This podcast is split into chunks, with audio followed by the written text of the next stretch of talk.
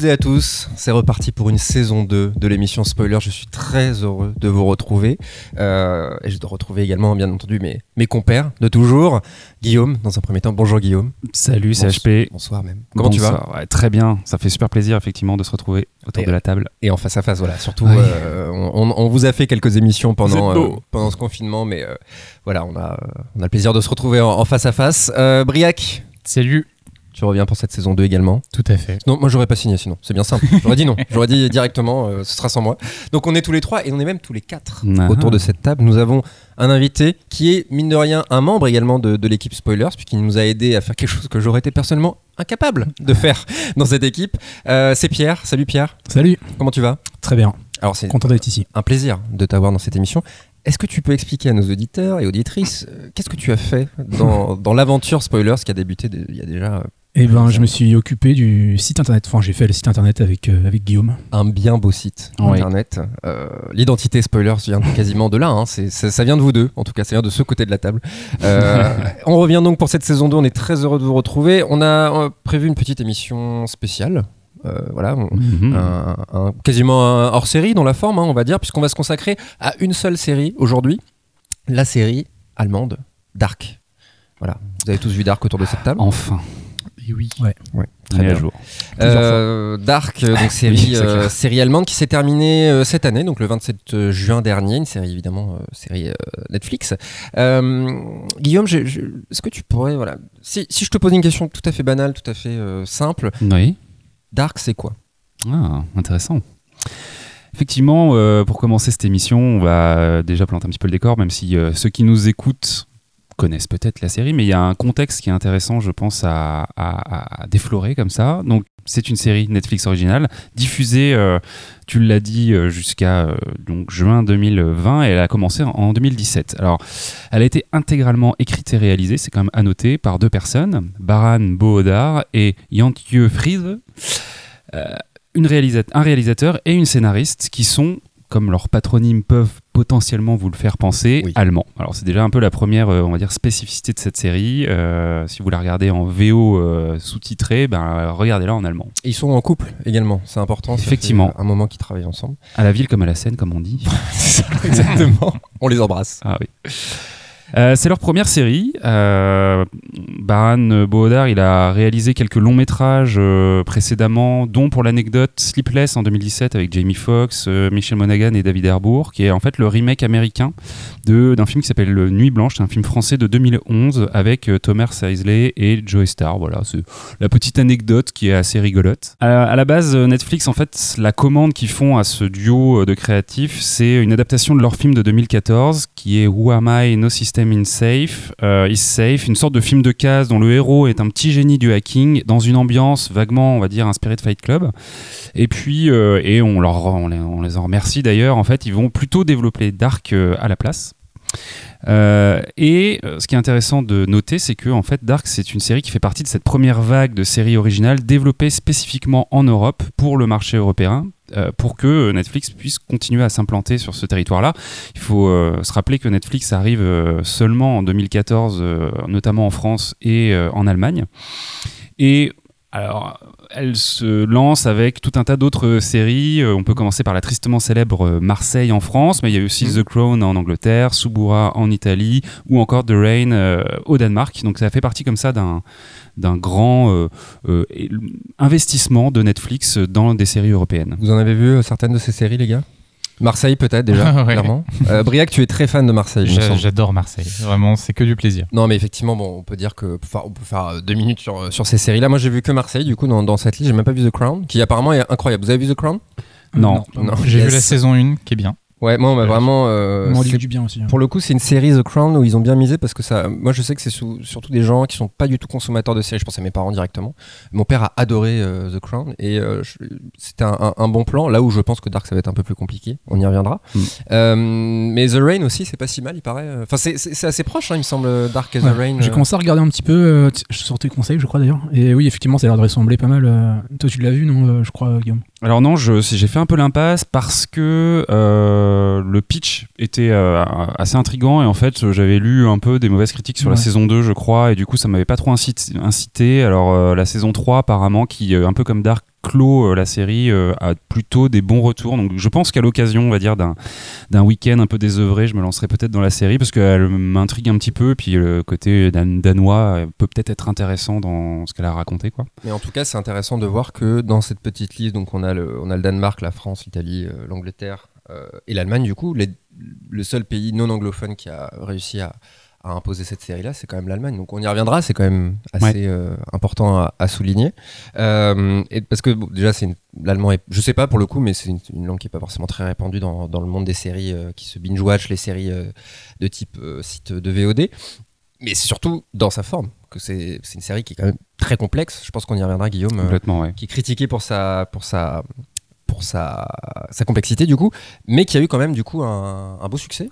Ben ouais, c'est une série euh, qui, euh, on peut le dire, je pense, c'est quand même un succès euh, critique et public parce que quand on regarde un petit peu les, les sites qui justement compilent les critiques et les, scores que la série peut avoir, que ce soit Rotten Tomatoes ou Metacritic, on a globalement à la louche, je synthétise, un score de 90% en moyenne de satisfaction et des critiques presse et des gens qui ont noté cette série sur les sites. Donc c'est clairement un très bon score, surtout pour une série qui est clairement fantastique de science-fiction. Enfin voilà, il y a euh, quelque chose qui a bien fonctionné là. Euh, le public, euh, enfin la série a rencontré son, public et puis en France notamment pendant la diffusion de la saison 3, on, a pu voir la série truster le top 3 du Netflix français parce que Netflix l'a installé justement mmh. cette année, cet été, cette valorisation des séries sous forme d'un top 10 et c'est vrai que Dark était souvent dans le top 3, ce qui montre qu'elle a quand même eu une grande, un, un, succès pas, pas dégueulasse quoi. Bah, qu'ils ont réussi leur pari en fait, du coup, tout simplement. C'est ce qu'ils ont cherché à faire.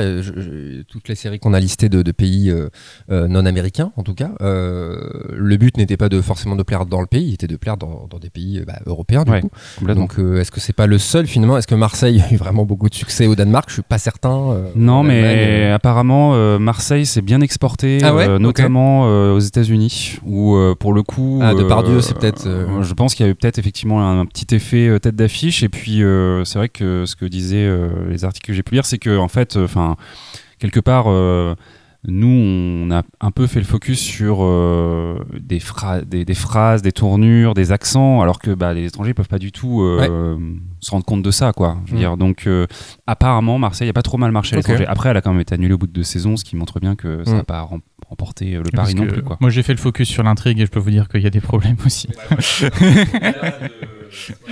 Et du coup, oui, euh, voilà, en tout cas, euh, en tout cas euh, succès, succès à l'international. On ne sait pas, évidemment, Netflix ne donne pas, hein, ça on le sait, de, les, audiences réelles de, mm. de ces séries, ou alors très, très, très rarement.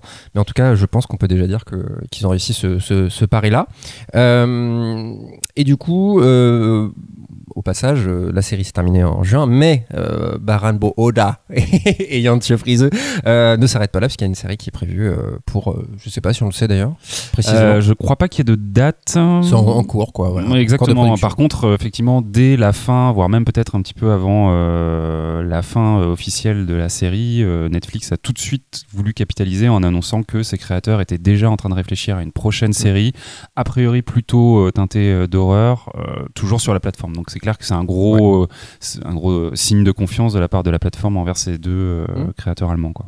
Ouais, donc euh, voilà, donc déjà, donc déjà prometteur, on va dire. Ouais, on en reparlera. C'est oui, une série. Hein, oui. On, en reparlera plus tard de ça. mais déjà, bon, voilà, bilan positif, mine de rien, après ces trois années de, de, diffusion pour une série allemande, plutôt intéressant. Pierre. Oui. tu, donc je l'ai pas dit clairement, mais tu, tu, viens faire pour la première fois euh, cette émission avec nous. Parce que toi, tu es très fan de Dark, hein, c'est ça Mais oui, j'ai pas mal apprécié. Voilà, regarder, Guillaume m'a dit euh, que tu connais l'intégralité des personnages, de leur époque, l'intrigue, toutes les intrigues. C'est ça qu'il m'a dit. c'est faux, personne ne sait ça. Même pas, même pas les scénaristes ne connaissent l'intégralité. Ah. Euh, mais si tu nous devais nous, nous pitcher, mine de rien, la, série, rapidement, qu'est-ce que ce serait? C'est vraiment pas facile à pitcher comme série, mais je vais prendre ça pour comme un comme un bisutage, on va dire. Euh, alors, je l'ai souvent pas pitché la série parce que justement, quand j'essayais de la, de la vendre à, aux gens, j'essayais justement de dire le moins possible pour euh, justement leur donner envie sans euh, spoiler l'intrigue. Mais en tout cas, une chose est sûre, c'est que la série donc, commence direct avec le suicide de Michael Scanwald en 2019 dans la ville fictive de Winden en Allemagne. Donc c'est la petite ville qu'ils ont, qu'ils ont inventée où va se dérouler l'histoire. Euh, deux mois plus tard, son fils euh, Jonas, euh, accompagné d'autres ados de la ville, se rend dans une grotte qui est près de la centrale nucléaire, qui est un, po- un point assez important de la, ville, enfin de la série, à la recherche d'une cache de drogue d'un camarade de classe disparu, depuis deux semaines. Normal. Et ce soir-là, ils sont effrayés par des phénomènes un peu paranormaux. ils décident de fuir et ils perdent de vue le jeune euh, Nielsen, qui est le petit frère euh, du love interest de, de Jonas. Et le lendemain, euh, le corps d'un autre enfant est retrouvé près de la grotte, mais aucune, une- aucune trace de euh, Mikkel. Donc, Euh, souvent, je m'arrête là justement. Euh, Oui, c'est un peu ça, et c'est drôle de- parce que dans, dans cette description, mine de rien, tous ceux qui ont vu autour de cette table la série, du coup, euh, c'est- on sent le sentiment de marcher sur des œufs un peu. Tu vois, le peu que, parce que c'est la première fois que, quelqu'un, que j'entends quelqu'un pitcher cette série depuis que je l'ai vue. Moi, je l'ai Ouais. filmé il y a quelques jours à peine. Et c'est fou parce que bon, déjà, tout ce que tu viens de raconter, d'expliquer n'est rien du tout par rapport à, à c'est vraiment de- une toute petite. euh, C'est le point de départ, ça voilà, pour le coup, c'est ça. de départ, C'est le point de départ. C'est Voilà, a- première, euh, c'est le premier épisode en fait, et une partie du premier épisode vu que euh, il y en a bien plus qui est montré dans cet épisode. Ouais, c'est ça. Et en fait, après, euh, on va se rendre compte dans cette saison, en tout cas, que euh, celui-ci euh, se réveille en 1986. Donc je rappelle que ça se passe en 2019 normalement. Celui-ci. Euh, donc Mickaël, pardon. Mickaël, ouais. Euh, il, se, il se réveille en 1986 où il va être adopté par une infirmière qui va prendre soin de lui à son arrivée à l'hôpital, qui s'appelle Inès Canwald et qui il va du coup rester dans cette époque. Il va vieillir, il va se marier, il va avoir un fils qui s'appelle Jonas. Euh, avant de se donner la mort en, en novembre 2019, le soir de sa propre disparition. Donc Mais en fait, on va mais- comprendre que euh, assez vite dans la saison que Michael et euh, Michael sont deux sont les mêmes personnes. Et, euh, et voilà. Donc c'est euh, dès la première saison en fait avec ce mindfuck, on va vite comprendre que la série va parler de voyage dans le temps. Mhm. Euh, donc un- dans un monde dont le voyage dans le temps est possible. Euh, avec des moyens euh, différents, un passage euh, creusé dans une grotte dans les années 20, euh, à une matière sombre créée lors d'une catastrophe nucléaire, en passant par différents prototypes de machines à voyager dans le temps, plus ou moins portables, Hum, mais pas de DeLorean. Et c'est bien dommage. et qui sont, c'est clair, et qui sont tous liés entre eux avec des boucles de causalité. Ouais. Euh, et du coup, évidemment, il va en résulter euh, nombre de paradoxes temporels qui vont lier en fait les quatre familles, les grandes familles de la ville euh, entre elles, euh, avec voilà vraiment un lien, enfin des liens de, on imagine bien de, bah, comme celui de Michael, de le père d'un tel, c'est le fils de l'autre. Enfin, voilà, Mm, mm, mm. Des paradoxes, mine de rien. voilà, plein plein de paradoxes. sur- et donc, il va les lier sur plusieurs générations, souvent 33 ans avant, après. Voilà, il y, a- il y a ce cycle effectivement de 33 années qui Ouais. sépare les époques. Pourquoi 33 ans euh, exactement Enfin, concrètement dans la série, euh, c'est pas forcément expliqué, c'est plus une question de. Ouais, il y a Voilà, c'est plus ça, chiffre mais 3, euh, il y a Dans la série en Ouais. elle-même, euh, voilà, c'est plus Mm. dans l'intrigue, je veux dire, c'est ça que je veux dire. Euh, c'est pas forcément euh, effectivement euh, le plus important. Ce qui est, ce qui est important, c'est que surtout, et c'est personnellement euh, un des points qui m'a le plus intéressé, c'est les reconstitutions en fait de chaque époque Mm. et comment chaque époque euh, euh, va se répondre. Donc on a effectivement, tu l'as dit, le thème du voyage temporel, Mhm. euh, le terme, le thème pardon des conséquences euh, intergénérationnelles. Donc déjà, déjà des mots compliqués, hein, vous l'avez compris. Euh, et on l'a pas, je, je l'ai pas précisé en début d'émission, mais on va spoiler Ouais. euh, comme jamais euh, dans cette Ouais. dans cette émission.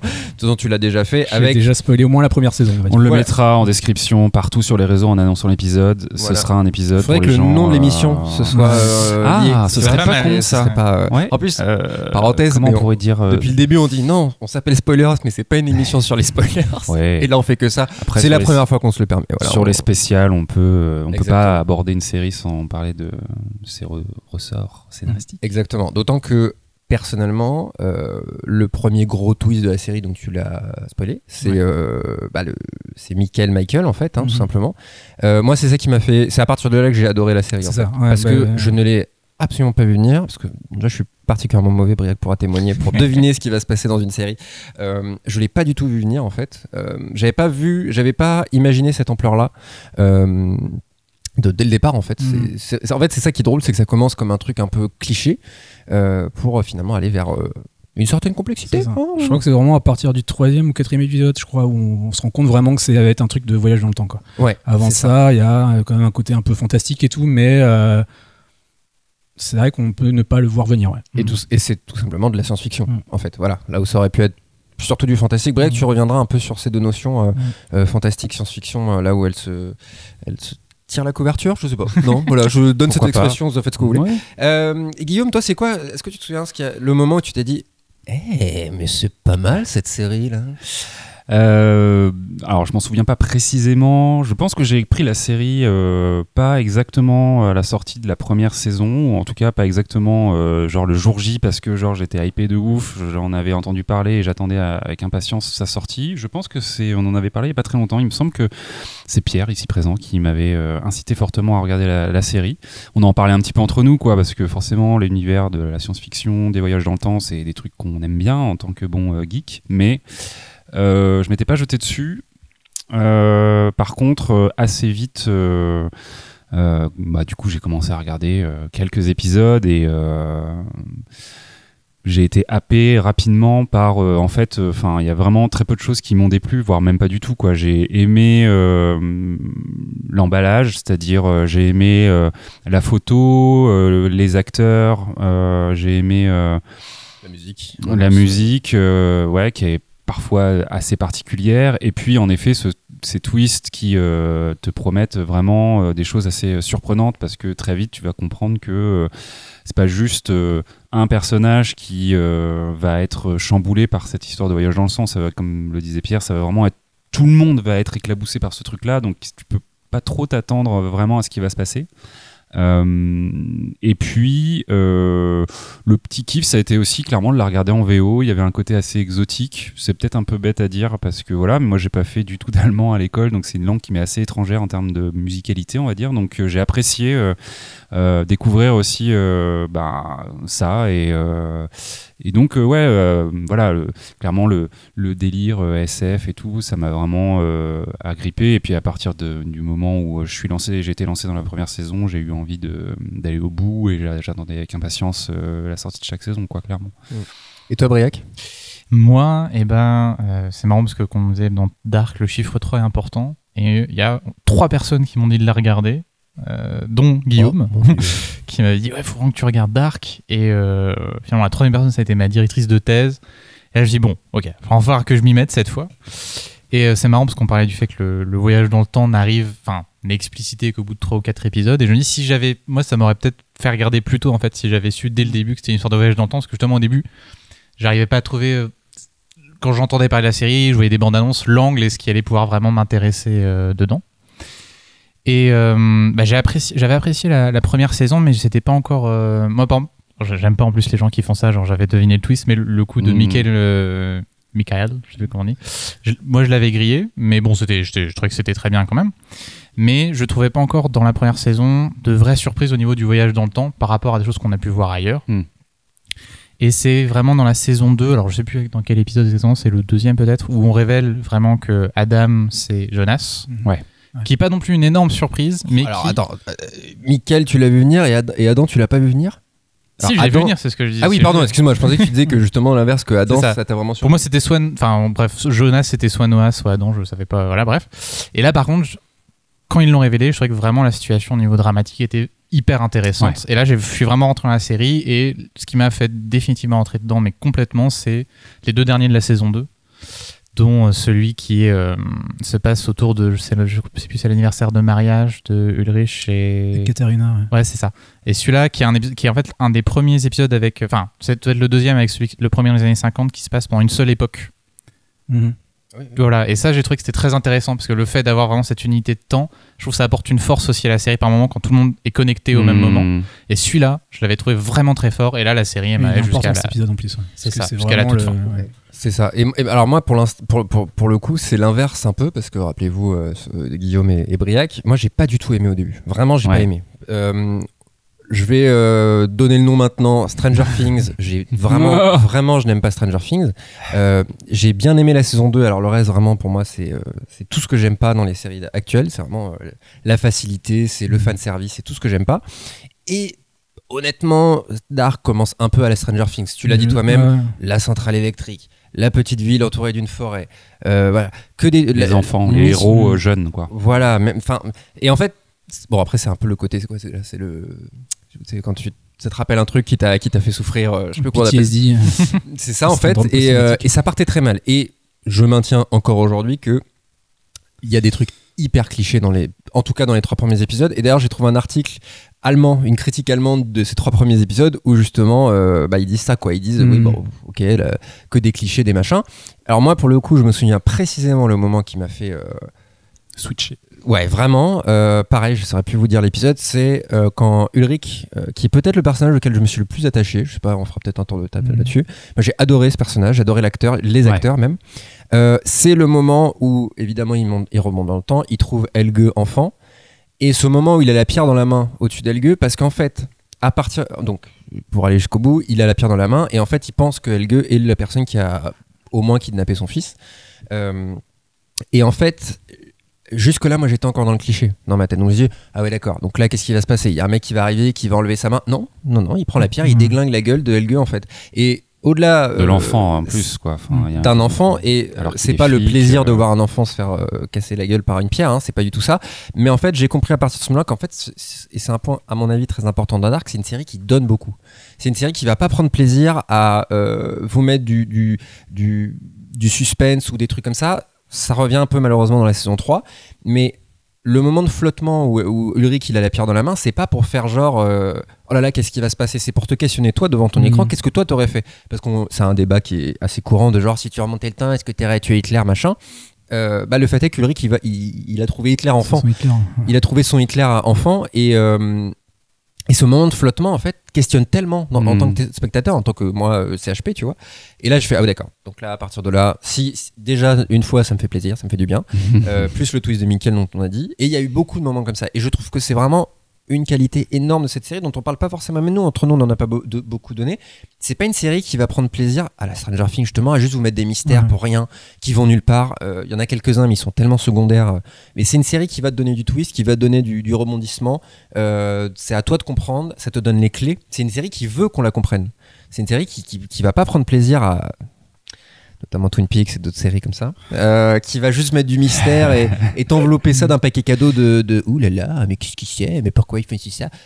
Non, et, Dark ne le fait pas. Donc, en fait, c'est une série qui est très moderne en fait, qui est très très Netflix mine de rien au final. Euh, on parlera d'un côté anti Netflix, mais pour le coup là-dessus, euh, je trouve c'est c'est moi en tout cas c'est un, un point qui m'a énormément énormément plu.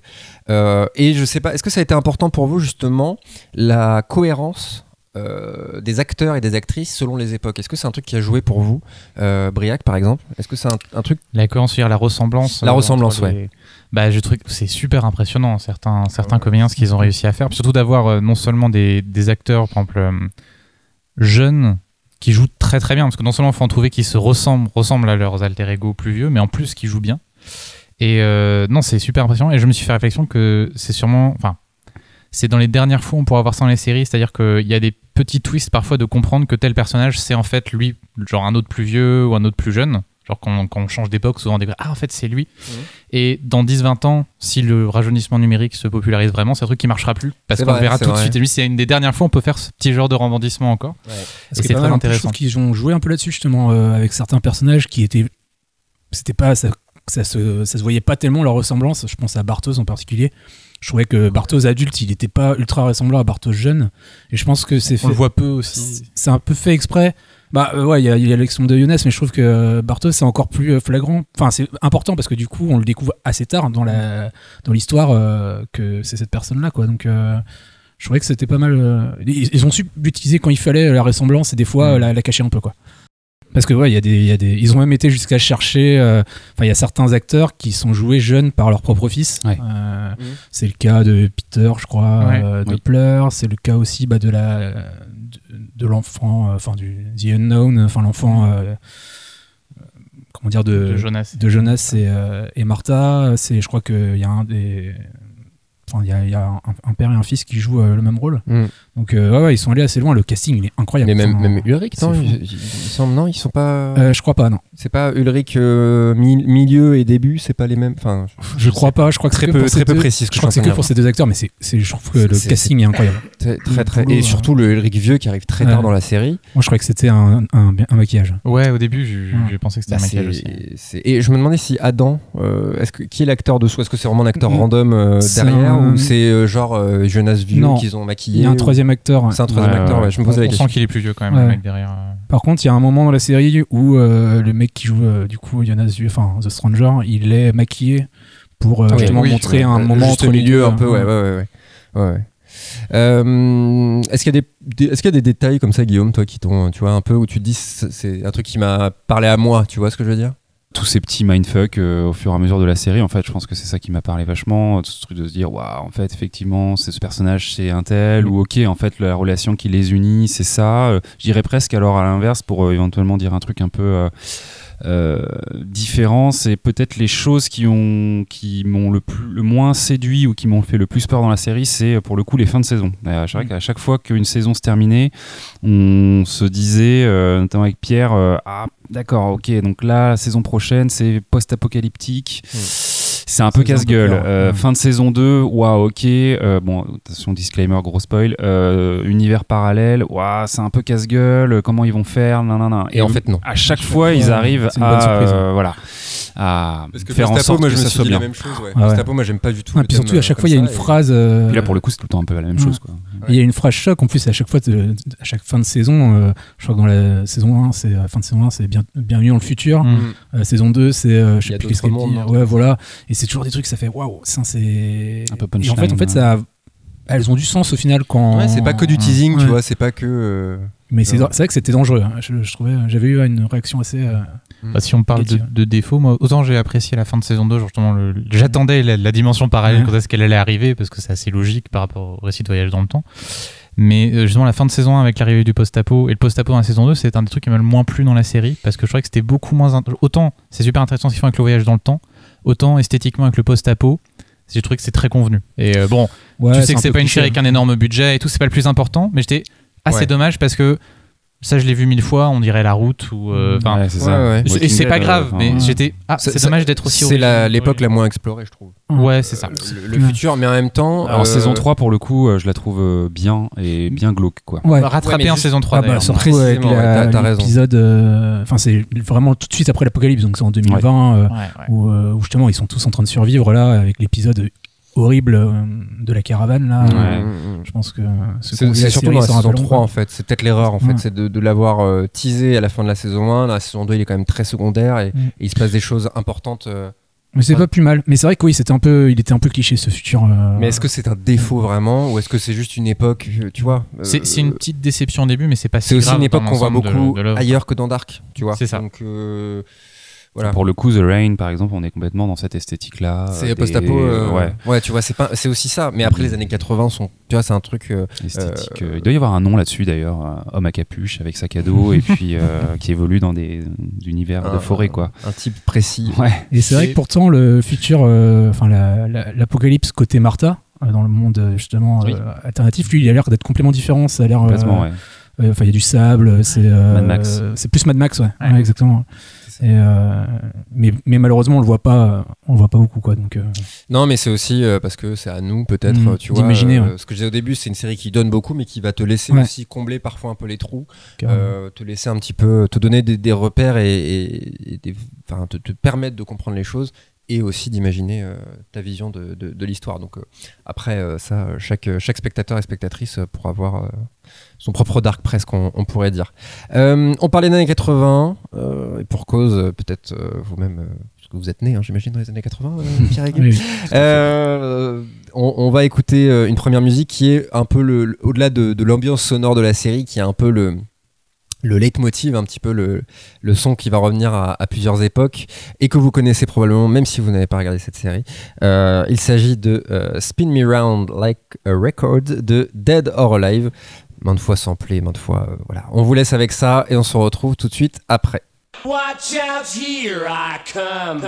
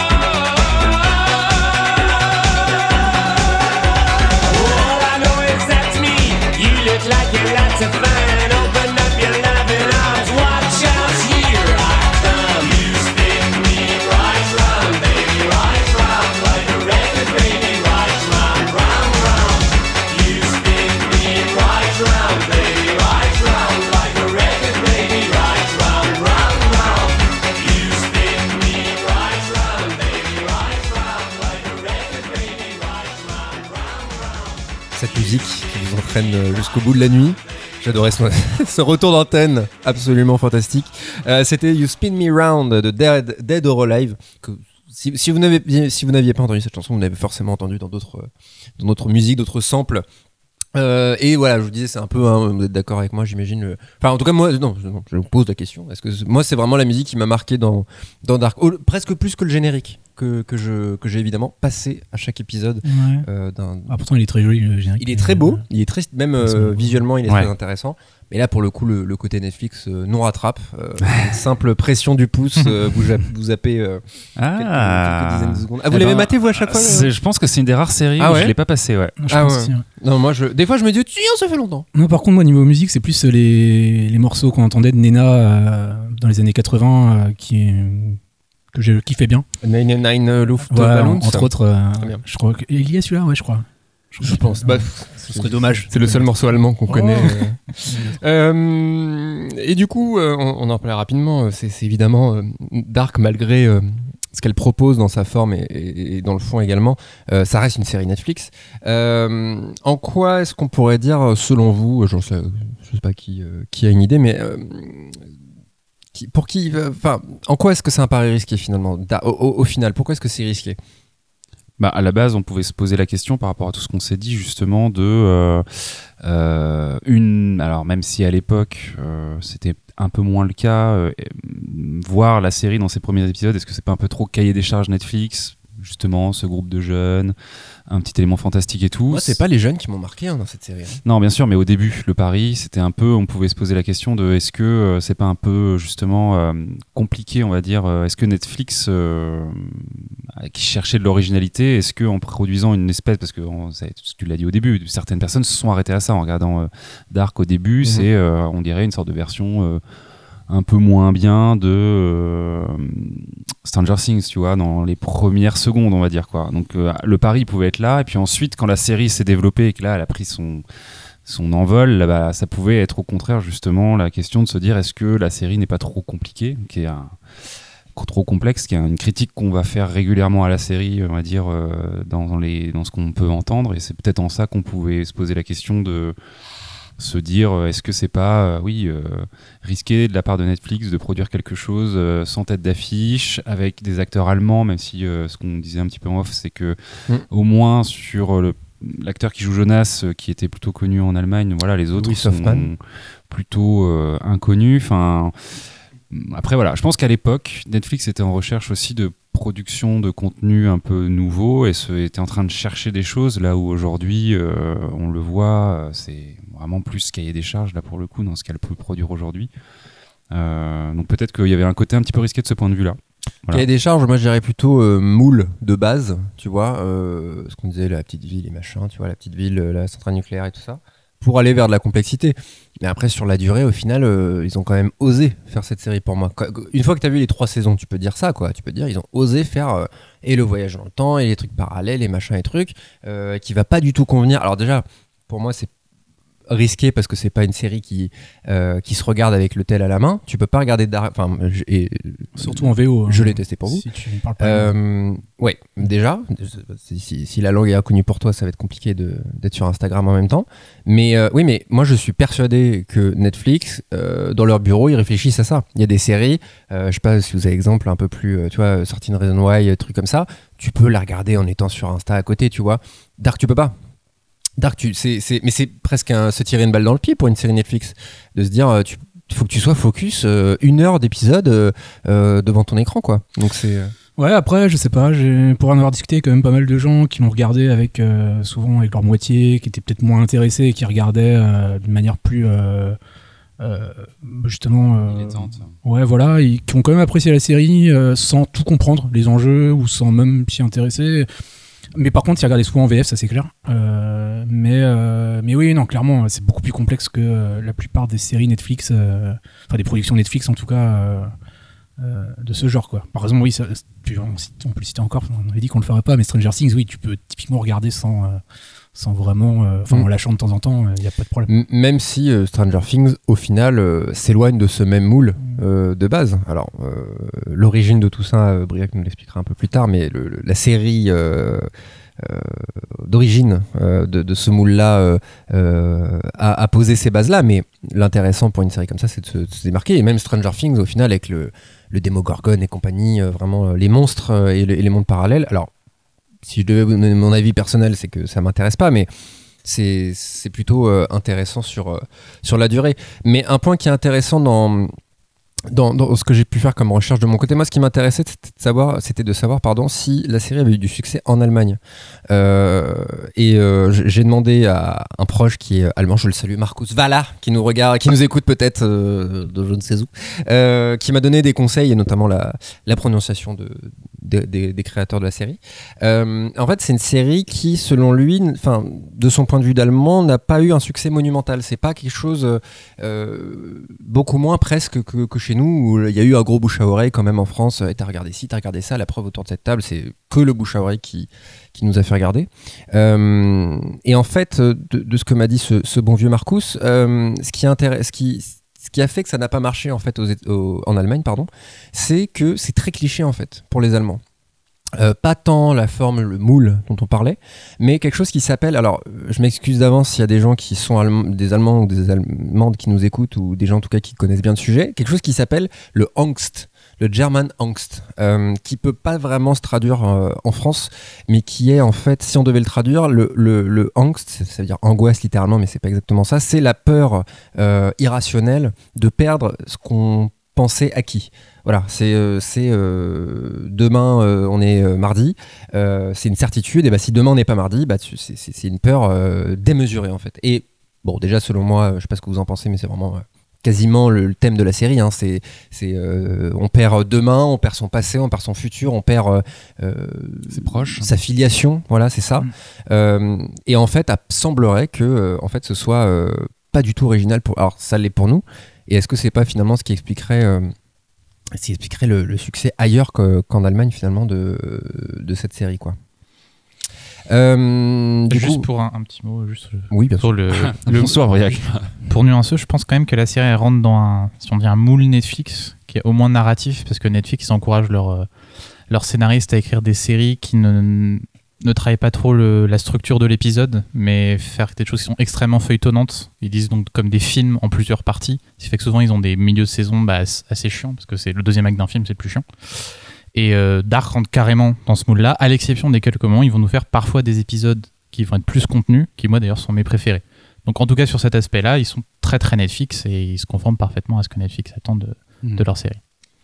Et, et en même temps, euh, alors oui, hein, tout à fait, mais euh, il y a aussi le fait que Netflix euh, ose peut-être, est-ce qu'on pourrait dire ça? Je sais pas, ça pour le coup, je, je sais pas ce que vous en pensez, mais euh, je, je vois ce côté un peu, euh, on ose quoi, on se dit aux gens, voilà. euh, et la preuve, je pense tu, tu disais ça au début, euh, Guillaume, c'est ça partait sur, une, sur un film, puis ils ont dit, bah, ça vous dit pas, on fait une série plutôt qui part de voyage dans le temps et les pères, c'est le fils du, de l'oncle, de la cousine, du machin? Ils ont dit, ok, vas-y. Il y a des acteurs connus, ouais, un blond, vite fait, mais les autres Hmm. non. Bah, en vrai, je sais pas, qu'est-ce que vous en pensez?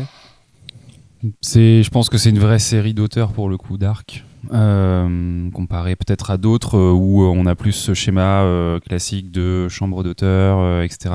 Là, comme je sais pas si on l'a dit au début, mais vraiment ils sont responsables de chaque épisode, aussi bien au niveau de l'écriture que de la réalisation. Donc déjà, en soi, en effet, ils ont eu très certainement carte blanche sur ce truc-là. Derrière, en plus, euh, faut quand même ramener ça à son époque. Enfin, du coup, ça fait six ans que ça a commencé. Enfin, que Netflix est arrivé en France. Et puis ensuite, euh, du coup, euh, 6 ans déjà?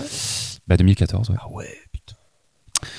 Ça fait du coup trois ans que Dark a débarqué. Euh, il s'en est passé des choses sur euh, Netflix aujourd'hui. C'est vrai qu'on est abreuvé de ce type de série euh, avec du fantastique, avec adapté de comics et donc dans des univers comme ça un petit peu fantasmagoriques.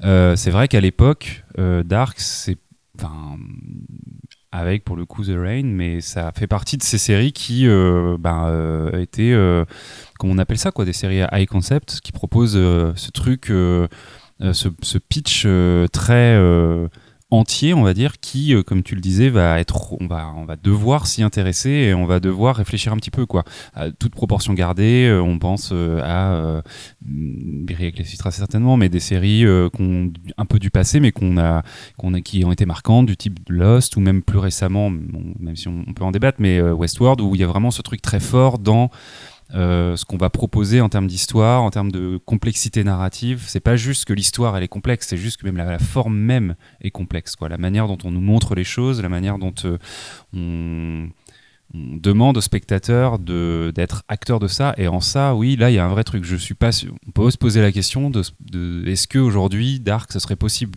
Par rapport à. Parce que Netflix, il s'est comme aussi beaucoup pris des râteaux ces dernières années dans ses productions originales et dans la carte blanche qu'elle laissait à ses créateurs. Donc, Tu penses à quoi? Planté, je sais pas, mais par exemple, je pense à The aussi, The Way, pardon, Oui. qui a qui a été annulé au bout de Sense8 de aussi, qui a été, dont la fin a Ouais. été charcutée. Et c'est- Sense8, euh, Surtout Sense8, c'est des séries qui datent un peu maintenant déjà, non? Sense8. Sense8, oui, c'était. il y a un bah, moment, hein. Avec l'arrivée, c'est 2015, je crois. Ouais. Et ils avaient fait le film au final? Ouais, ils l'avaient fait. Euh, tu vois, donc euh, ça date un peu, hein, en vrai. euh, Mais est-ce que ça date pas aussi les séries qui, à l'inverse, cartonnent tu Mm. vois, sur Netflix? Parce que là, on parle de Dark, c'est pas non plus un carton mondial. tu vois, c'est Mm, pas, un- c'est pas Stranger Things. Je saurais pas te citer d'exemple pour le coup, mais je pense être, enfin, je pense quasiment être dans le vrai en disant que quand même ces dernières années, Netflix a revu sa politique éditoriale vis-à-vis justement de ce qu'elle a réussi à faire et ce qu'elle a raté, et notamment dans ses créations originales où elle a mis pas mal de blé sur des trucs qui n'ont pas forcément, qui n'ont pas été très grand public. Euh, je pense qu'il y a une vraie, un vrai truc euh, par rapport à ça euh, qui, a, qui est quand même une vérité euh, par rapport à Netflix. Et on le disait quand on faisait notre émission juste avant les vacances sur Prime Video, où on se posait un peu la question de se dire, bah, en même temps, si on réfléchit à Netflix en tant que. C'est quoi la, la série un peu porte-étendard Netflix qui nous donne vraiment envie de continuer à s'abonner tout, sim- tout simplement bah c'est vrai que moi aujourd'hui personnellement il y a il y a plus vraiment de séries où je me dis euh, dans mon centre d'intérêt où euh, du coup Dark est totalement euh, rentre totalement là-dedans c'est-à-dire la série un peu fantastique et tout ça ben voilà Ouais. je vais être attiré par d'autres plateformes donc En fait, t'es attiré, t'es, t'es abonné à Netflix parce que t'es abonné à Netflix, quoi. C'est, pas, c'est vrai que et même là, je, je, je sais même pas si j'attends vraiment une série qui va arriver sur Netflix. Je sais pas vous, mais Moi, j'attends. euh, Pardon, non, non, vas-y, vas-y, vas-y. Non, moi j'attends la suite de Mindhunter par exemple, mais, Oui, mais qui voilà. a été complètement mise en pause. Alors déjà, déjà, euh, sois patient et euh, surtout, euh, est-ce que c'est pas plus les films qu'on attend finalement maintenant, tu vois? Je pense à le Fincher qui arrive. euh, il y a eu le Charlie Kaufman. euh, tu vois, Charlie Kaufman. y a- y a- voilà. euh, alors peut-être que c'est euh, une ligne éditoriale, on va dire. Oui, là, les séries, c'est bon, c'est fait. Il y a, il y a de- de- des, des saisons supplémentaires de, de, de, de valeur sûre qui arrivent et là, ils vont tenter plus les films. Mais euh, et puis Dark aussi, il faut pas oublier que c'est que trois saisons. hein. Mm. Trois saisons, c'est pas. C'est-à-dire que est-ce que dès le départ, ça serait intéressant d'avoir les, les créateurs et la créatrice euh, devant nous, mais euh, c'est-à-dire qu'ils ont proposé les trois saisons. Parce que ça se sent, c'est une série Mm. qui a été écrite au moins deux saisons et ils ont euh, tenté. À mon avis, ils avaient prévu de pouvoir s'arrêter, je pense, à la, à la deuxième, je sais pas. Je- moi, j'aurais dit la première même. Mais, euh, De pouvoir s'arrêter à la première? Ouais. Ouais, mais justement, ce, ce serait arrêté un peu. Oui, c'est ça. vois, en, se disant qu'il y en avait sous, le- sous le coude et comme pense- ça a dû arriver. Je pense que c'est un peu d'ailleurs bizarrement comme un retour vers le futur euh, où il y a le 2 et le 3 qui ont été faits en même temps. J'ai vraiment cette impression que euh, la saison 2 et la saison 3 ont été faites euh, en même temps, enfin pas en même temps, mais un peu, peut-être, écrite hein. en tout en cas, même ouais, temps, ouais. ouais. Alors que la saison 1 était un petit peu à part euh, parce que voilà, il y a toujours la, ça fait un peu une espèce de pilote et il y avait le, le risque que bah, ça marche pas justement par Mm. rapport à tout ce qu'on a pu dire, la complexité, euh, le fait que ce soit allemand, tout ça et euh, et, euh, et je pense que euh, ouais, moi je dirais plutôt saison 1 un peu à part et les deux autres, euh, on sent plus qu'elles sont liées. Après, on a, on a aussi soulevé l'importance du chiffre 3. Je pense Mm. que c'est pas Mm. anodin que la série Ouais. s'arrête au bout de 3 saisons. C'est clair. Je Non, pense qu'ils avaient ça, prévu quand même euh, ouais, de faire un Mais truc. euh, ça veut dire que dès le départ, et Netflix et les créateurs euh, créatrices euh, savaient qu'ils Mm. visaient pas sur du long terme. Stranger Things, bon décidément on en parle à chaque euh, étape, mais euh, Stranger Things il y a la saison 5 Ouais, qui arrive, c'est 5 quatre. c'est ça? Quatre. 4 pardon. Euh, c'est euh, et peut-être qu'il y en aura une sixième. bon. Enfin tu vois, qui peut dire aujourd'hui non non c'est terminé maintenant. Donc c'est une série qui aurait peut-être dû s'arrêter un peu plus tôt euh, sur ça. Mais euh, c'est à dire qu'ils ils pouvaient pas miser sur le long terme avec Dark. Et Dieu merci. Euh, Là pour le coup moi j'ai c'est trois clair. saisons, je sais pas vous. Moi j'ai eu ma dose. Ah, mais de toute façon, ouais, c'est un, des trucs qui fait la force même je trouve de la, sé- de la série, hein. c'est d'être d'avoir un début, avoir une fin, avoir des réponses, avoir. euh, C'est ça, et, et c'est une série qui se. Briac t'en parlera peut-être mieux que moi, mais c'est une série qui est quasiment faite pour être revue en fait. Exactement. Euh, ouais. c'est, euh, tu peux développer un petit peu sur Bah, cet aspect parce que, euh, excuse-moi, juste euh, après je, je te laisse dire, mais c'est une série ok qui s'arrête au bout de trois saisons, mais à mon avis, il y a des gens qui l'ont vu euh, deux, trois, quatre fois cette série pour vraiment, tu vois, aller chercher les détails, les machins, les trucs. Et c'est ce que veut Netflix. La, la vraie ligne éditoriale de Netflix, c'est que c'est qu'on passe le plus de temps possible sur la plateforme. Pas forcément regarder des trucs variés, mais qu'on regarde, qu'on reste le plus longtemps possible sur la plateforme. Et du coup, Briac, ouais, le, le- le fait de le rewatch, Bah, c'est ça, et c'est sur ce point-là que c'est vraiment, par exemple, une héritière de Twin Peaks. Parce que Twin Peaks, c'est la première série qui a été faite en disant à son spectateur, enfin en suggérant à son spectateur, il que tu me revois pour que tu piches tout. C'est-à-dire qu'avant, ça ne se faisait pas. Et avec l'arrivée des magnétoscopes, on a pu commencer à se permettre à faire ça. Et Twin Peaks, c'est la première qui exploite vraiment, en tout cas aux États-Unis, complètement ça. Et donc, c'est ce que moi j'appelle les séries à décodage. Et c'est la première vraie série à décodage.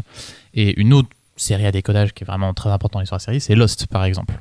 Ça peut être décodage anticipatif, c'est-à-dire que tu revois en te disant Putain, qu'est-ce qui va se passer après? Est-ce que ah, j'ai manqué cet indice-là? Par exemple, c'est ce qui arrive sur Westworld souvent. Westworld, les gens revoient et arrivent seulement à voir les twists avant. Ça peut être aussi rétroactif, c'est-à-dire que tu revois pour créer des nouveaux liens. Et dans Lost, il y a beaucoup ça. C'est-à-dire qu'on va te montrer quelque chose, te faire Ah, mais en fait, lui, c'était le père de machin, et donc ils se sont croisés comme Ouais. ça, et c'est comme ça que ça arrivait.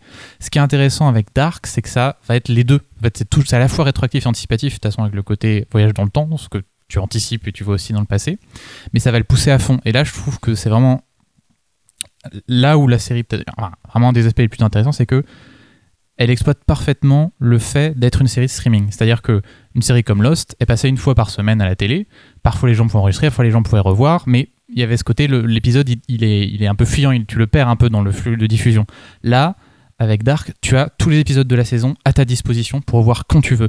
Et la série elle se dit, bah du coup je peux être aussi complexe que je veux, j'ai pas besoin de les prendre par la main parce que le spectateur il peut faire ce qu'il veut, il peut repartir là, il peut aller voir ça. En plus, la série à l'intérieur d'elle-même t'encourage à ce travaux, enfin, à ces travaux un peu théoriques puisque tu as plein de fois des personnages qui ont leur propre frise, qui ont leur schéma, qui d'ailleurs c'est plutôt une pratique de fan en fait de faire des schémas où tu relis tous les personnages et tout. Donc à l'intérieur même de la série, on te le représente. Donc ce qui est intéressant, je trouve, c'est que finalement, elle te demande toi-même d'être un voyageur temporel, en fait, de prendre la série et de te balader dedans pour revenir. Et c'est un autre aspect qui est, je trouve assez fascinant, c'est que le moteur narratif de Dark, c'est moins l'action, donc ce que vont faire les personnages, que la connaissance, en fait, parce que toi, ce qui va t'intéresser, c'est de relier les choses et de comprendre comment quelque chose arrive. C'est pas forcément que quelque chose arrive, c'est de voir à quel moment et comment ça va relier tel autre personnage. Et d'ailleurs, dans la série, on a des dizaines de scènes avec un perso qui va en voir un autre et qui va lui expliquer des choses, comme nous, le, le spectateur. Peut-être parfois euh, quelqu'un qui parle à son soi, enfin à son soi du passé. Bon, prends ce paquet de chips, va le donner à toi il y a 20 ans et ça va nous permettre de faire tel truc. Et donc, c'est ça que vraiment intéressant, c'est pas l'action, c'est la connaissance que, enfin, qui est le moteur de Dark. Et ça rejoint un peu ce que tu disais sur le côté, c'est une série qui donne et qui veut être comprise. C'est pas le but n'est pas de te perdre euh, là-dedans. Et la preuve, Pierre, tu me disais leur site. euh, Enfin, il y a un site d'arc en tout Ouais. cas qui est fait pour euh, vous aider à vous dire. Moi, je l'ai fait à un moment donné parce que je, vraiment, je me souvenais plus de qui était qui, j'en pouvais plus. Euh, et, je, et, et je suis tombé sur. euh, j'ai vu marqué, je sais plus ce que c'était, Elgue.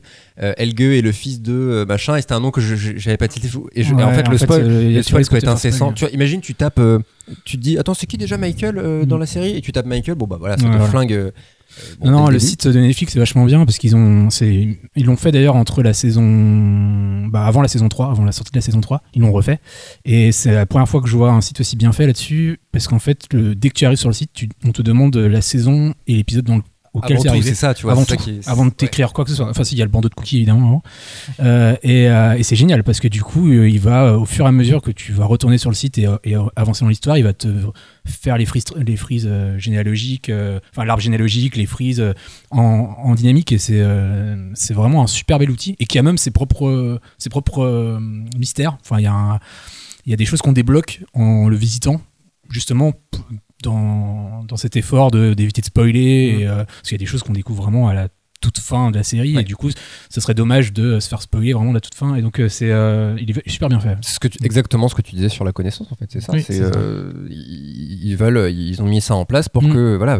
et encore une fois, pour le- parce que bon, on a beau dire c'est super machin, ça reste un produit marketing, euh, Mm. enfin commercial en tout cas euh, cette série là. c'est là où elle est très différente de Lost, c'est ce que tu disais aussi.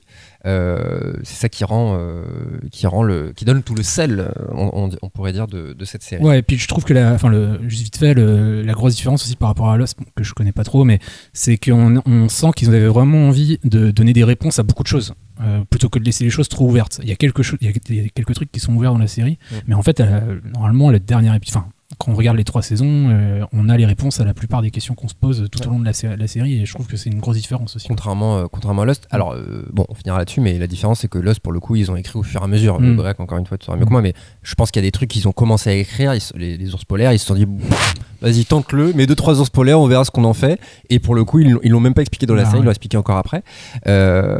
Et voilà, c'est Lost, pour le coup, n'est pas forcément une série qui, qui a envie d'être comprise euh, Mm. au premier. Il y a quand même des. Dark a quand même ce défaut dans la fin de sa. En tout cas, moi j'ai trouvé dans la fin de sa série, de sa narration, de un peu similaire à Lost, qu'elle va se. Un défaut si on veut, quoi, mais se focaliser sur la fin de l'histoire de ses personnages plutôt que sur la fin de son. l'explication de son lore. Il y a quand même des trucs qui traînent où tu te dis. Là, c'est un peu euh, laissé à l'interprétation des gens parce que euh, le mec, il vient de se barrer par cette porte et puis on le retrouve quelques épisodes plus tard. Il est pas à la même époque. On sait pas vraiment comment il a fait. Des petits raccourcis, ouais. Voilà. Donc, euh, je pense J'ai qu'à un moment donné, je suis pas complètement d'accord. Tu trouves qu'il y a ça? Il y a, il y a- il y a, euh, clairement des, des trucs comme ça dans la saison 3. Et, euh, et à la fin, il y a quand même un épisode en particulier euh, où, euh, du coup, ben, enfin, je veux dire, la fin est quand même la résolution, certes, de l'intrigue de manière générale, mais surtout la résolution de l'histoire de Jonas et. euh, J'ai déjà oublié son prénom, je suis Martha. désolé. Martha. De Martha, ouais. Euh, Au-delà de tout, quoi, en fait. Au-delà de. euh, et voilà, moi j'ai trouvé qu'il y avait. Enfin, là, où- là où il y a quand même un travail d'écriture qui est remarquable, très clairement, et qui est montré jusqu'à la toute fin de la série, il y a quand même, si on veut vraiment faire son nerd de trucs, quelques petits endroits où tu te dis, Hmm, ok, bon, tout était tout n'était pas obligé, enfin tout ne pouvait pas être peut-être euh, Faisable, tu veux dire euh, Hein? Faisable? Ouais, logique. Enfin, je veux dire, tout n'était pas montrable à l'écran euh, et explicable dans le détail du détail pour te dire, euh, on a vraiment pensé à tout, quoi. Mais euh, au-delà de ça, Il y a eu des trucs, ils ont. Moi, je pense au un, un truc qui m'a obsédé tout au long de la série, c'est bien évidemment le, le borgne. Ouais, Euh, justement, j'allais parler de ça. et- un troll presque. Et justement, euh, à la toute fin, alors. Ouais. l'épilogue, euh, l'épilogue euh, revient euh, sur cette blague. Ouais. hein, du coup, on peut dire que c'est une blague. Alors moi, je, je garde toujours l'espoir quelque part euh, au fond de moi de que s'il y il y avait, y quand même un truc à non non, non. pitié non, mais un truc à comprendre quand même avec ce gars parce que. Ok, euh, c'est peut-être un truc qu'ils ont juste avancé, en fait, euh, non, et du coup, c'est devenu une blague. Mais qu'est-ce que c'était qui était prévu, du coup? Qu'est-ce que c'était? Et tu vois, donc la série garde des mystères, euh, des mystères quand même. Donc, Ouais, ouais. et, et je suis pas d'accord avec toi sur la fin. Enfin, sur le fait que, pour moi, Da- quoi? Non, Pour moi, Dark euh, ne menait pas à une fin en fait, Euh, parce que pour moi, la vraie fin de Dark, c'est le la- euh, le sixième épisode du coup, euh, qui là pour le coup, là on n'est pas d'accord. Non, euh, cet épisode-là, moi je suis ah d'accord, ok. Donc là, euh, tu sais quand elle dit, toi tu vas aller là, toi tu vas aller là, toi tu vas aller là. euh, Le sixième de la saison 3. c'est ça, c'est les sixième de la saison 3. Pour moi, la, la fin est là. et je dis, ah d'accord, en fait, tout se. Et à la fin de cet épisode, je me dis, mais qu'est-ce que j'attends encore de cette, de cette série? Donc en fait, les deux derniers épisodes sont presque des énormes épilogues Mm. qui vont toutes. euh, Ouais, elle a quasiment trois fins la, la série, je trouve. euh, C'est ça, en fait. Donc, la fin euh, de l'épisode 6, la fin de l'épisode 7, qui Ouais. peut aussi se terminer là. tu pourrais- Et la après- série aurait pu se terminer avec Ouais. Martha. Je crois que c'est dans celui-là, hein, dans le 6, qu'elle disparaît, enfin qu'elle est dans le. Ouais, parce que l'épisode 7, c'est un épisode un peu euh, qui résume euh, de manière chronologique un peu euh, Ouais. tout, euh, tout le truc. Les De deux derniers sont. Enfin, le- le- C'est plus des explications. C'est deux parties d'un même épisode, la fin. Donc. Et Juste pour dire, pour cet épisode, enfin, moi c'est un de mes préférés de la série, le, Le cet avant-dernier euh, qui rejoue Mm. vraiment tout, les- la boucle, on finit vraiment la boucle.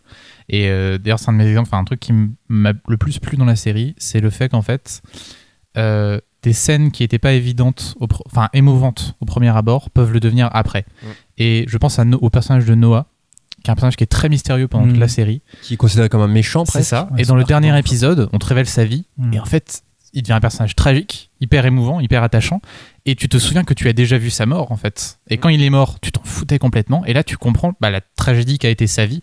Et c'est vrai que la série gagne beaucoup en profondeur. Donc, c'est quand tu vas revoir, ces scènes-là, elles vont être complètement différentes. Donc, de toute façon, la série, encore une fois, t'encourage à être bah, voyageur temporel, à revenir vivre Et à, exactement, à rewatch, euh, à, à- à re- remater euh, la série, quoi. Voilà. Euh, deuxième petite pause, petite musique. Euh, on, va, on va écouter tout de suite une musique choisie par Briac, je crois. Briac, Briac du 35, c'est ça? Tu, tu as- Tout à fait. C'est euh, Suspicious. Alors, je t'avoue, je ne me souviens pas. De- C'est euh, Suspicious Mind, donc, euh, qui est connu pour sa version d'Elvis Presley, mais voilà, on va écouter la version de Didier Warwick et euh, on dirait Didier dit comme ça, pardon.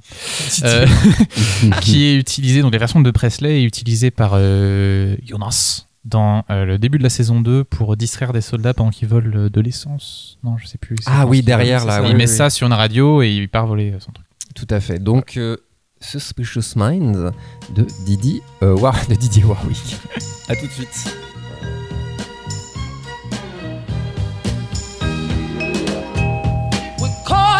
Trap.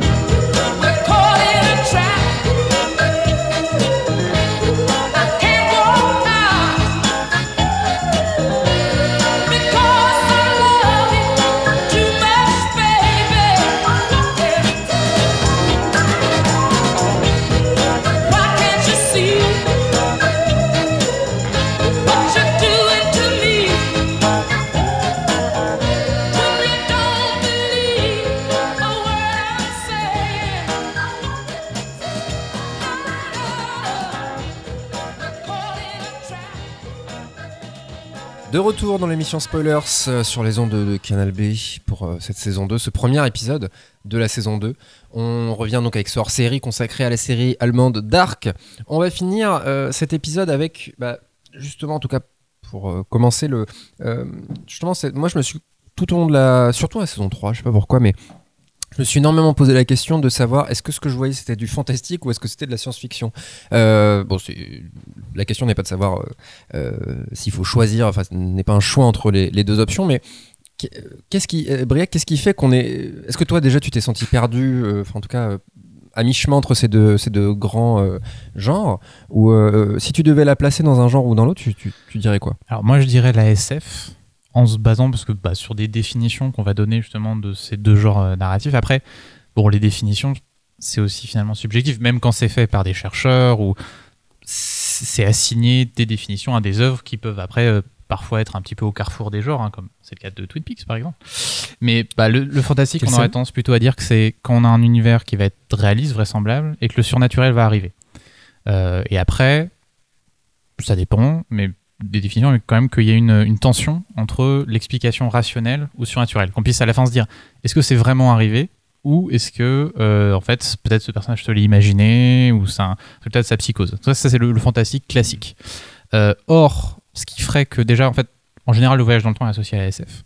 Ce qui ferait que Dark est de la science-fiction, c'est que il n'y a pas de surnaturel dans le sens où tout ce qui va enclencher donc le voyage dans le temps va avoir des explications rationnelles dans le cadre de la fiction. C'est-à-dire qu'elle peut être expliquée scientifiquement à l'intérieur de l'histoire, et c'est pas quelque chose qui est inexpliqué par eux. Ils savent pourquoi, enfin, au bout d'un moment, on commence à savoir pourquoi ils ont voyagé dans le temps. Alors, il y avait un dépôt de césium, il y a ça qui a créé cet incident-là, mais il n'y a pas une inconnue, genre euh, un artefact étrange qui est apparu et qui a fait que tout le monde voyageait dans le temps, ou des fantômes, ou. Bah, un peu comment euh, bah, euh, Thanos euh, fabrique la- sa machine, non?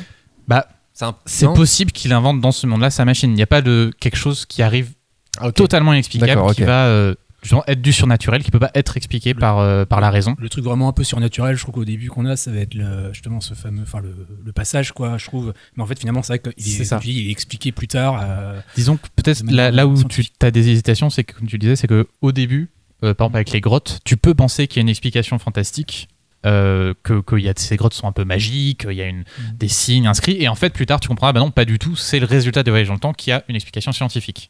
Bah, quand même, tu vois, cette, cette scène, euh, bah, la, la scène peut-être la plus belle, hein, je pense, de, de toute la série où ils sont dans le couloir de lumière, là, euh, les deux.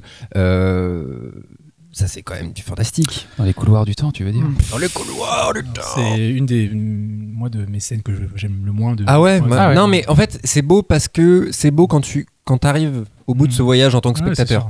tu vois Euh, Mais du coup, ouais, c'est quand même du fantastique, ça. Pas forcément, parce C'est que une- bon, en bah, fait, c'est le une vue de l'esprit. C'est une vue de l'esprit de, de Yantieu. euh, nom Friseux Oui, Yantieu, Yantieu Friseux. Tu l'interprètes, oui, c'est pas comment tu l'interprètes? Après, tu, dans ce cas-là, tu peux aussi penser que la fin d'Interstellar, euh, Oui, quand voilà, il c'est arrive ça. dans l'univers avec les cordes, c'est du fantastique, Mm. alors que bah, c'est une explication dans la fiction aussi. Ok. Non, non, Donc, mais. je- moi, j'aurais tendance à penser que c'est de la SF, mais après, Ouais. encore Alors- une fois, c'est des catégories que libre, on est Donc libre toi, t'as pas du tout euh, ressenti ce côté fantastique en tant que genre, hein, pas le côté. Non, pour euh, moi, c'était toujours, j'étais toujours. Enfin, à partir du moment où on nous révèle, donc au début, enfin, milieu de saison 1, qu'on est dans de la. Enfin, on voyage dans le temps, là, je- pour moi, c'était j'étais dans une série de SF, quoi. Plutôt d'accord. Ouais, mais c'est c'est marrant, c'est un truc qui m'a. Peut-être le côté aussi euh, religieux, euh, enfin Mm. des références religieuses en tout cas, euh, qui pour le coup, euh, sur le papier, oui, c'est pas du tout du fantastique, mais. c'est- Après, il y a plusieurs lectures. hein, C'est comment c'est euh, distillé en fait, ouais. qui, qui euh, Adam et Eva. Euh, du coup, euh, tu vois, c'est le fantastique. Je sais pas comment. Ouais, j'arrive pas à mettre des mots dessus, mais euh, non, il y, a- que moi du coup qui a ressenti ça. Non, non, c'est vrai qu'effectivement, le, comme tu dis, le côté euh, religieux qui a été un peu rajouté dessus, on, sent que c'est plus une sorte de. C'est ouais, c'est peut-être pour donner une deuxième, une deuxième lecture aux, aux gens justement qui sont plus. euh, comment dire qui sont hermétiques à la science et plus qui vont plus aimer le côté religieux et je pense que ça peut aussi leur donner une, une façon d'interpréter j'imagine l'œuvre et, euh, et là peut-être qu'elle est peut-être plus fantastique si tu la prends de, ce, de cette vision là quoi euh, donc euh, non, non, c'est pas, pas non plus déconnant de, la classer dans le fantastique, mais c'est vrai que tout est tellement bien expliqué en termes scientifiques. Alors forcément, hein, il y a une suspension d'incré- d'incrédulité, il y a forcément des trucs qui doivent être... Enfin, on parle du boson Higgs, ils, font des choses qui font, ils font des, parallèles avec les sciences actuelles, donc il y a forcément des choses qui doivent être faux.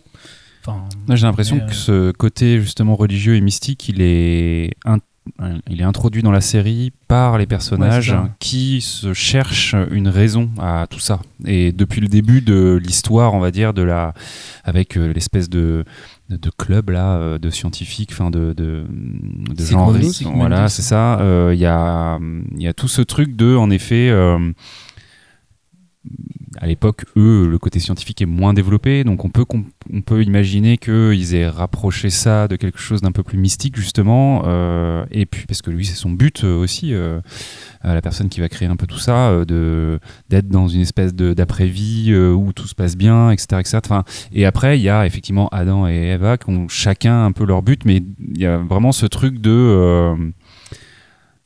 le destin, des, des choses qui sont carrément plus subjectives, on va dire, que la, la science qu'on ne peut pas réfuter quelque Et- part. Quoi. En même temps, ce qui est intéressant, c'est que la série va connecter l'aspect donc plus mystique et l'aspect scientifique avec un truc particulier, c'est que alors on disait que la série était un peu trop complexe parfois, et donc un mot qu'on utilise pour ça, c'est hermétique. Or, euh, vous savez, l'hermétisme, c'est un ensemble de doctrines donc euh, ésotériques qui existent depuis donc euh, très très longtemps et qui ont par exemple influencé les alchimistes à une certaine époque euh, et qui se base sur euh, un, personnage légendaire qui s'appelle Hermès Trismégiste, dont le nom hermétique. Et Hermès Trismégiste, il, avait, il, il aurait écrit un texte qui s'appelle Les Tables d'Émeraude, qui est un ensemble de lois avec donc, un sens euh, assez, assez complexe euh, pour justement peut-être arriver à faire la grande œuvre alchimique et tout. Or, ça, c'est cité directement dans la série, dans la saison 1. Je crois que c'est Thanos qui en parle un moment. Et il dit tout ce qui est en haut est comme ce qui est en bas. C'est une phrase des tables d'émeraude et ça veut dire en fait que le macrocosme, donc l'univers, euh, correspond au microcosme, donc ce qui t'arrive toi, enfin à, à l'humain. Et c'est ce qui se passe dans la série parce qu'on on nous parle de toutes ces, toutes ces expériences, enfin et tous ces, tous ces concepts de physique quantique et qui font écho à l'expérience personnelle des Mm. personnages. Et ça, je trouve c'est très intéressant. Et c'est une manière de relier aussi ces deux Ouais, et points. puis en plus, tout ça, euh, quand on voit le twist de fin donc, du dernier épisode, euh, c'est une expérience personnelle en plus qui est. euh, Enfin, finalement, c'est juste une expérience. Le, euh, tout ce qu'on a vu pendant trois saisons, quoi, qui est résolu à la fin euh, dans le dernier épisode. euh, c'est cette machine qu'il a créée, euh, Thanos, euh, dans le monde original. c'est ouais, ouais, ce côté. euh, D'ailleurs, on peut parler un peu de la fin peut-être. euh, Mm. Vous Ah, avez sûr, sur la fin. alors la briac, je t'en prie. Alors moi, je, moi, en tout cas, elle m'a beaucoup touché. La, toute fin, enfin, vraiment le, le- le- la deuxième partie, la on va dire, du dernier épisode. À partir du moment où on a la famille de Thanos Mm. et où on est vraiment recentré sur des enjeux humains. Et euh, bah, j'en avais parlé avec Charles. Il disait moi, ce que j'aime bien dans les, les séries, c'est, enfin, souvent les grandes fins de série parlent de la mort parce que c'est le moment où la série va mourir. Et c'est vraiment ce qui se passe dans cette série. Questionne la mort, je dirais même si tu peux, Exactement. pouvais, euh, jouer sur les mots. C'est ça. Et là, on a tout, tout ce rapport déjà avec Thanos, le fait qu'il il, il va perdre, donc euh, parce qu'il a perdu sa famille, il, il allait bah, en fait détruire le monde d'une manière, enfin, il allait créer ces deux boucles. Et finalement, euh, nos deux héros, enfin, nos deux protagonistes, doivent se faire disparaître eux-mêmes pour sauver le monde entre guillemets et par le même coup ils vont faire disparaître la série c'est à dire que tout ce qu'on a vu va dis- tout ce qu'on tout ce qui a été important pour nous de comprendre va disparaître et les- toute cette dernière scène le repas là entre les personnages qui les seuls qui peuvent exister euh, en dehors du voyage temporel avec cette discussion de hum, j'ai oublié son nom la mère de Jonas euh, Anna. Katharina. Non, c'est Anna. Anna, Ah oui, la mère de. Jonas, pardon. Oui. très très émouvante où Eddie le fait ah Mm. ça serait super de juste disparaître et en fait tu commences à te rendre compte que bah euh, Dark c'est une série sur le voyage dans le temps mais quand on parle de temps on parle de mort en fait. Et c'est toute une réflexion sur la mort à travers tous ces épisodes là et ça ça le renforce encore plus et se poser la question euh, est-ce que tout ce qu'on a vécu compte si plus personne ne s'en souvient? Et on nous dit oui parce que de toute façon elle voit quand même l'impair et elle, trouve le nom Jonas. Donc même si on se souviendra pas de toi toutes tes actions auront eu une importance. Et du coup bah la série, la fiction qu'on a vue aura quand même une importance pour nous, euh, même si elle s'efface elle-même, même si elle disparaît. Mm. Complètement. Puis même euh, sur Thanos, euh, le fait, lui, euh, comment dire, euh, il, il réussit un exploit qui est de créer une sorte de machine à remonter le temps, enfin en tout cas une machine absolument dingue, et qui a des conséquences. Tu vois, il y a ce côté, on peut même pas en vouloir à Thanos. C'est pas, c'est pas que c'est pas de sa faute, mais c'est que ça part de- de- d'un drame de sa vie qu'on a, enfin. Si on ne l'a pas vécu, on le vivra tous à un moment donné de vouloir récupérer quelqu'un qu'on a perdu. Euh, lui, il réussit ce prodige. Euh, et pourtant, ça a des conséquences. euh, bah, euh, et nous, on- et Dark nous permet de voir ce que, ce que tu vois. De... Alors, Est-ce que ça parle pas aussi du deuil en fait? Ça parle de la mort. Le- Est-ce que le prisme de Dark, c'est pas la mort et euh, tu vois le deuil, euh, le- l'affiliation, le Je fatalisme crois que c'est. Enfin, pardon, excuse-moi, Guillaume, tu veux dire? Non, c'est juste que, ouais, bah, déjà, j'étais complètement d'accord avec toi. Euh, ça rejoint ce que tu dis par rapport à ce mot allemand très particulier qui, est, qui désigne euh, le- voilà, la peur de perdre euh, ce qui nous est le plus cher. Et euh, en fait, si la série est extrêmement scientifique et s'explique et donc et de la science-fiction, il y a quand même un, on en parlait là, mais euh, une notion de foi qui est ultra présente tout le temps, même dans ses implications plus euh, quotidiennes, on va dire, dans euh, l'histoire de la petite ville. quoi. C'est-à-dire que euh, tout ce qui tourne autour de la centrale nucléaire, par exemple, avec son implantation, etc., c'est une question de foi de ce personnage qui veut, qui croit en- en- dans, dans ce futur, euh, de- dans la technologie de la centrale nucléaire, etc. Enfin, c'est déraisonné presque en fait. Euh, Et ça, c'est hyper intéressant parce que euh, oui, il y a ce truc très humain de- du fait de croire que tout est possible, qu'on peut changer les choses, et en même temps ce déterminisme de la, du paradoxe temporel qui, si c'est déjà arrivé, ça arrivera toujours en fait. Quoi. Et ça, c'est assez passionnant en effet. Et euh, le côté, euh, comment dire, la foi, mais aussi euh, de se tromper aussi, parce que il y, a- un moment donné dans la série où il y a un peu le, côté manichéen de Claudia contre euh, Adam, euh, après Eva même que Claudia. Euh, mais après, je sais pas où, moi en tout cas, c'est ce qui s'est passé, comme j'ai pas tout compris. Euh, J'étais incapable de savoir qui avait raison. Est-ce que c'est vous, c'était pareil, ou est-ce que c'est limpide que non, Adam se trompe et que euh, c'est Claudia qui a, qui a la vérité? Est-ce que c'est est-ce que est-ce que c'est fait pour être compris comme ça, ou c'est moi qui suis passé à côté d'un truc? Entre Eva et Claudia? Entre, Entre, euh, Adam, Adam et, et Claudia. bah, et Non, entre Claudia Adam et Eva, en ensuite, fait, quoi. euh, ils ont tous les deux tort, je pense, et ils vont ouais, chacun ça leur en sens. fait. et, La euh, moralité, c'est ça, c'est que l'important n'est pas de savoir qui a raison, qui Ouais, a tort. ça. Euh, ouais, lui, il veut détruire euh, le monde, elle, elle veut le, le maintenir pour euh, son fils, on sait pas trop pourquoi, parce qu'elle a pas l'air de. Enfin, elle l'a même pas nommé, elle doit pas l'aimer tant que ça, je pense. Et, euh, et en fait, euh, c'est justement, par contre, entre Adam et Claudia, euh, parce que oui, il y a aussi du coup euh, euh, une. euh, Enfin, une- comment dire. euh, Enfin, l'un va, l'un va contre l'autre. En fait, euh, non, clairement, euh, ouais, si, elle, elle a raison. Enfin, c'est elle qui arrive à trouver la solution. Éventuellement. euh, Mais pendant un moment, Ouais. t'as ce doute. Enfin, Ah moi, ouais, je suis comme. Charles.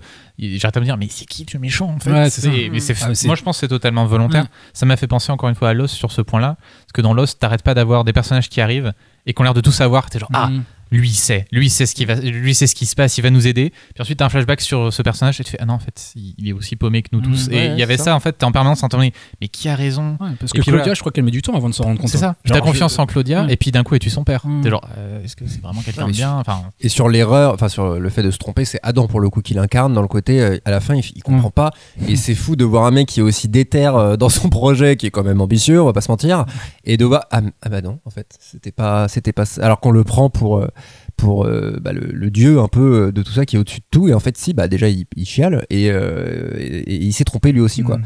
Donc c'est euh, non non c'est c'est non, c'est une bonne série. hein. on va pas se mentir. Euh, on va écouter une dernière musique que j'ai choisie pour le coup personnellement et qui n'est pas du tout dans Dark, euh, mais euh, je réfléchis un petit peu à ce thème justement de du temps, du début, de la fin. Et bien justement, la fin n'a pas de fin. C'est un petit peu ce que nous explique plus ou moins Dark. Et ça m'a évidemment évoqué une musique des Strokes. Un groupe de Julian Casablancas qu'on va écouter tout de suite avec un morceau un des plus grands morceaux euh, qui- qui- qu'ils aient pu faire, c'est The End Has No End. On se retrouve tout de suite après.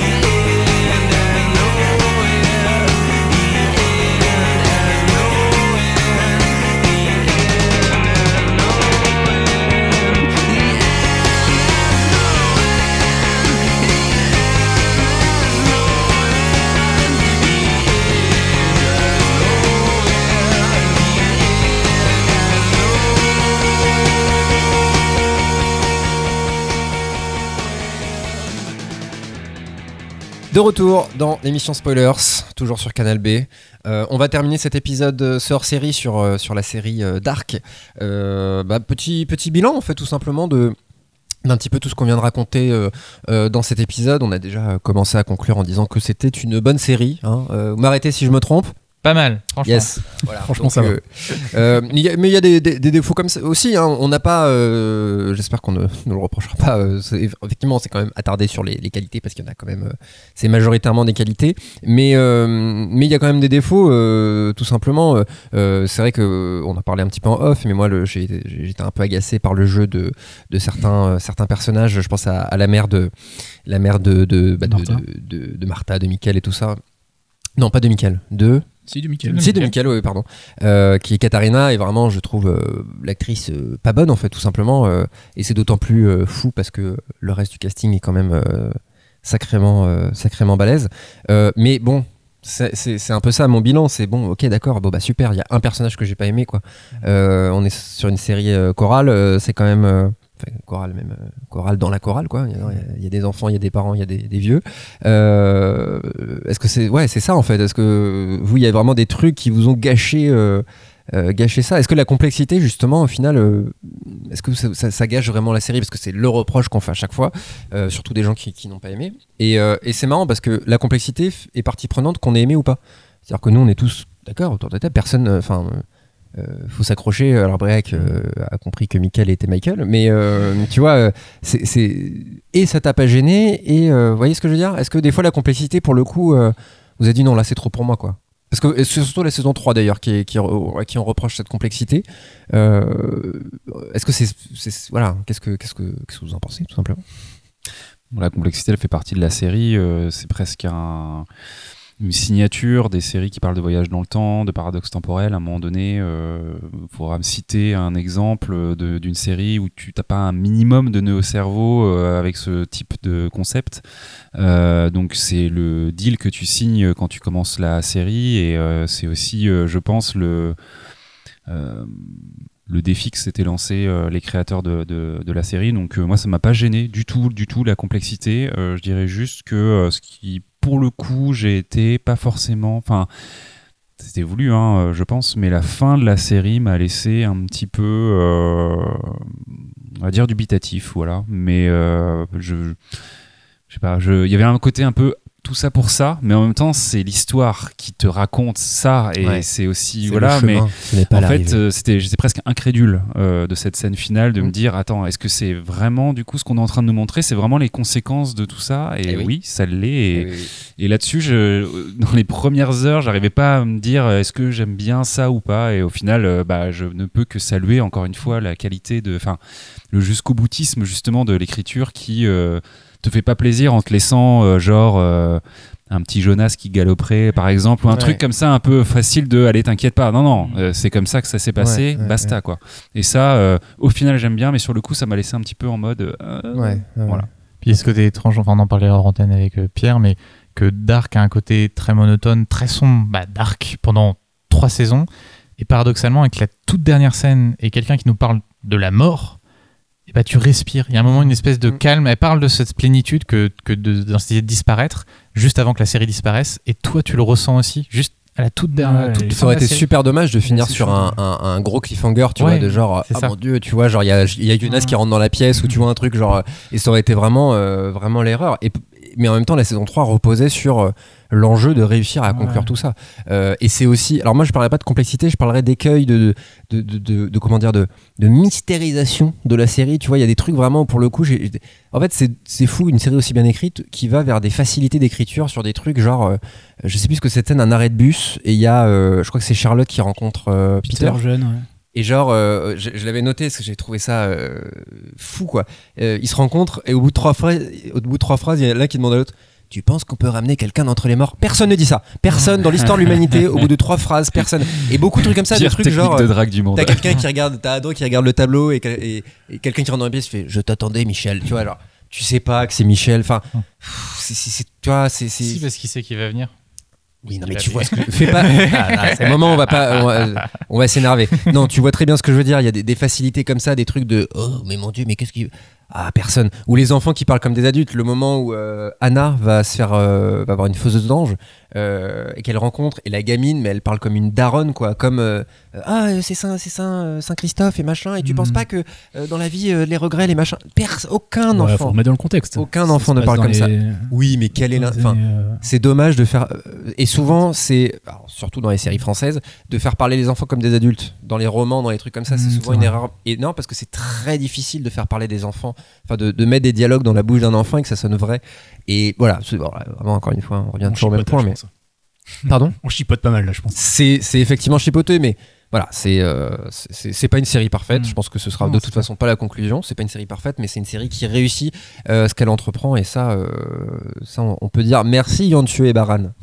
Dites-le immédiatement. On Non, d'accord, merci. aussi Euh, bien donc, euh, oui, On, on va les retrouver bientôt d'ailleurs les, les deux loustiques euh, avec euh, 1899 euh, où là pour le coup Guillaume ils vont explorer plus de l'horreur. Ouais, très rapidement. Donc, euh, si vous avez aimé Dark euh, et ses créateurs, est-ce que ça va être intéressant de voir s'ils poursuivent leur œuvre avec des thématiques, on va dire, qui les définissent en tant qu'auteurs. Euh, prochaine série sur Netflix. On ne sait pas le nombre de saisons, on ne sait pas le nombre d'épisodes, on ne sait pas. On sait juste que ça sera euh, l'histoire de personnages qui embarquent au bord d'un bateau euh, de Londres en direction des États-Unis et qui, lors de leur traversée, vont connaître des épisodes a priori plutôt fantastiques. En tout cas, la série sera plutôt teintée d'horreur euh, et les, créateurs, en gros, décrivent un petit peu la série comme étant une série qui, est, qui va approfondir la question de ce qui nous unit et de ce qui nous divise et comment la peur, elle peut justement créer la division entre les gens. Voilà, c'est très basique, on dit Mhm. comme ça, mais on peut imaginer encore une fois une série avec plusieurs personnages et puis euh, re- leurs relations Mhm. au cœur du truc. Quoi. Et peut-être justement plus du fantastique que de la SF Ah, justement. tout à fait, ouais, ça a En tout euh, cas, le pitch est intriguant. Ouais. Complètement, ouais. Ouais. Tant qu'ils sont pas tous morts à la fin. Oui, c'est ça. Euh, bah écoutez les gars, je pense qu'on peut conclure là-dessus. Euh, merci beaucoup euh, à vous pour, pour ce petit épisode. On remercie également Pépé, chez qui on est actuellement, que, que je salue de la main, qui nous permet d'enregistrer. distance sociale. Voilà, malgré le- les petites interdictions et mesures sanitaires. On va retrouver très bientôt les, les studios, évidemment, de, de Canal V. On se retrouve très vite. N'hésitez pas à déjà nous donner votre avis sur, sur la série Dark, si vous aussi vous l'avez euh, euh, vous l'avez tenté. Si vous avez, euh, même si vous n'avez pas aimé, hein, c'est quasiment ce qui va le plus nous intéresser, on va dire, puisque voilà, c'est toujours im- important d'avoir des avis divergents. Donc vraiment, n'hésitez pas. Merci à vous les gars. On se retrouve très vite sur nos réseaux sociaux, sur Instagram, Facebook, tout ça, tout ça. Exactement. Et Twitter, que, que tient notre cher Guillaume. N'hésitez pas à passer lui faire un petit coucou sur Insta C'est ça. Pour, euh, pour tout ça. Réagissez à toutes les nouvelles séries fantastiques et de science-fiction qui sont annoncées tous les jours et dont on essaye de se faire un peu le, le relais. Euh, Il y a du matos à venir pour 2021. Donc euh, voilà. Ça va, ça va bien. Voilà. Merci beaucoup. À très vite. Salut. Salut. Salut.